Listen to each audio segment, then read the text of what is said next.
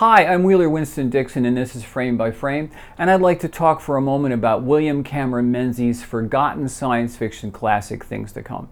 Everyone knows about Metropolis, but Things to Come, a British film, accurately predicted many aspects of the future, including television, rocket ships to the moon, futuristic societies in which people would live in rarefied atmospheres with glass enclosures and high rise buildings.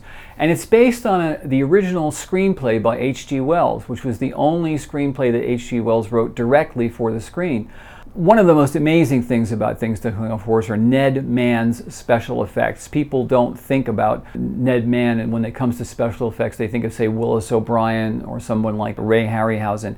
But Ned Mann was the British equivalent. And William Cameron Menzies was a brilliant production designer. He designed Gone with the Wind, which I'm sure you're familiar with. And if you look at Tara and the uh, plantation sets, they're all matte paintings.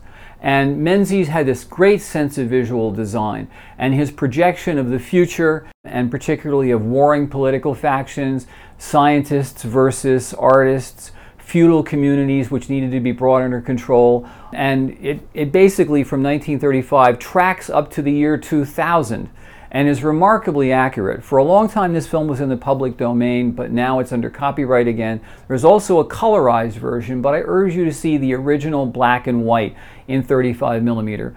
Uh, one of the last things that the great special effects artist Ray Harryhausen did before his death was to oversee a complete restoration of this film. So if you've never seen Things to Come, I urge you to check it out. Things to Come by William Cameron Menzies, one of the forgotten masters of the cinema.